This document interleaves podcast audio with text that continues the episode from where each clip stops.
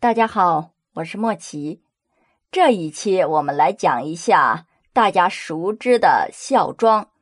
他是清太宗皇太极的妃子。他本名叫布木布泰，他是博尔济吉特氏，相传叫大玉儿，是蒙古科尔沁贝勒赛桑的女儿，她是孝端文皇后的侄女，在后金天命十年二月嫁给了皇太极。布木布泰这一生培育辅佐了顺治、康熙两代幼主，是历史上有名的贤后。她是杰出的女政治家，是清王朝开国史中名声显赫的人物。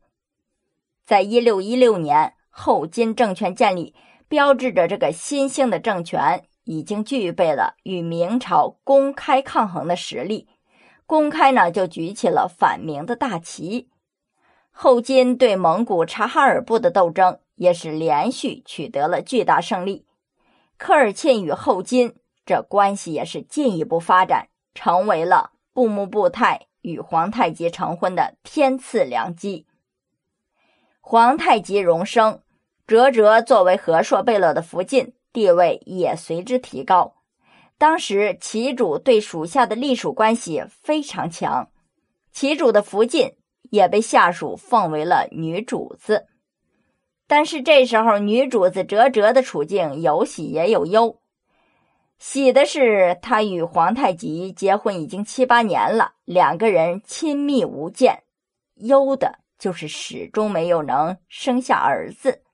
这就不能不成为哲哲的一块心病了。后金实行的呢是封建领土承袭制，如果说哲哲一直不能生出儿子，那么他真正福晋的地位将很难长期保持。将来呢，等到皇太极归天之日，旗主以及他大贝勒的爵位，或许还要将来包括汗位，都必将由妾室所生之子豪格继承。那个时候就是寄人篱下，这悲惨的命运可想而知了。不仅哲哲呀，包括他的娘家科尔沁部的亲人们，为了本部的利益，也都极关心皇太极的继承人的问题。既然这哲哲生不出儿子，那必然要考虑皇太极续娶之事。如果这续娶之人选自于博尔济吉特家族，那就可以让皇太极的后代有了博尔济吉特氏的血统。那自家的姐妹或者是姑侄共侍一夫，矛盾呢、啊、终究会少一些。这时候刚刚十岁的布木布泰身体健壮，发育良好，体态丰满，一副子孙娘娘的福相。她年龄小，好调教，容易安居于侧室的地位，又尊重姑母大福晋，而且呢容貌俊美，这皇太极啊一定喜欢。所以哲哲和科尔沁部娘家人就积极地促成了布木布泰与皇太极成婚，那也是情理之中的事儿了。在一六二五年，布木布泰嫁给了皇太极。当时皇太极二十四岁，布木布泰十三岁，仅仅相差十一岁，看来相差的也不是太多。在举行婚礼的这一天，皇太极到沈阳城北港出迎，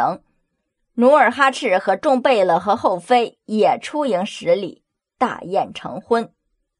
皇太极得此美女，是宠爱不已。九年之后，布木布泰二十六岁的姐姐海兰珠也嫁给了皇太极，可谓是姑侄三人同嫁一人。在一六三六年，皇太极称帝，册封布木布泰为庄妃，居永福宫。两年之后，庄妃生下了皇太极的第九个儿子，取名福临。在大清建立初期，战乱频繁，国库空虚，兵饷不足，布木布泰就经常将后宫省下的钱物拿出来赈济兵民。他这种节省宫中开支、赈济灾民的做法，一直影响到了康熙、雍正两朝，布木布太贤惠豁达，政治目光敏锐。他和姑姑一起嫁给了皇太极，极力地辅助皇太极征讨大明，使其早日完成一统大业。在旷日持久的松锦大战中，最终皇太极获得了全胜。在大战的最后阶段，皇太极指挥清军战胜了由吉辽总督洪承畴统帅的十三万明援军，将松锦战场中的辽西诸座军事重镇一一攻克，打通了晋军山海关的通道，并且活捉了明军统帅洪承畴。在松锦之战胜利之后，皇太极一改父亲努尔哈赤时期的做法，他广泛地启用汉人，重用汉官，并且将归服的汉军编制到汉军八旗之中，使他们成为满族民族共同体中的一员。因此，对于投降的明官，皇太极采用了以我为用的策略加以任用。洪承畴呢，是明廷的重臣，素以军事奇才著称。皇太极对这个人是早就有所耳闻。这一役明军战败，洪承畴被俘之后，皇太极是极力想让洪承畴归降，并以此来影响明廷的官员，达到动摇明王朝封建统治的目的。但是被俘之后的洪承畴在牢里面采取了绝食的行动，面对着劝降的官员以及自己已经降清部属的劝说，他是一言不发，抱定了以死殉国的决心，坚决不投降。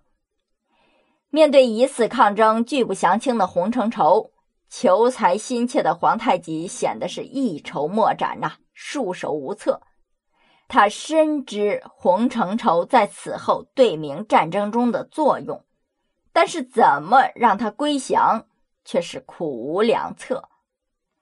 当布木布泰得知这一消息之后，就立即请求皇太极让自己打扮成宫女前去劝说洪承畴投降。他叫来了太宗谋士、秘书院大学士范文成，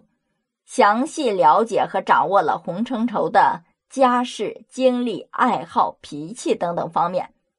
然后就自请为帝分忧，乔装打扮成汉族美女的样子，屈身为侍婢前去伺候洪承畴。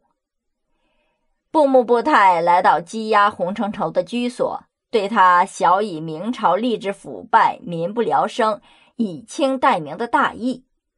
终于使得洪承畴投降了大清，并在此后的伐明之中立下了功勋。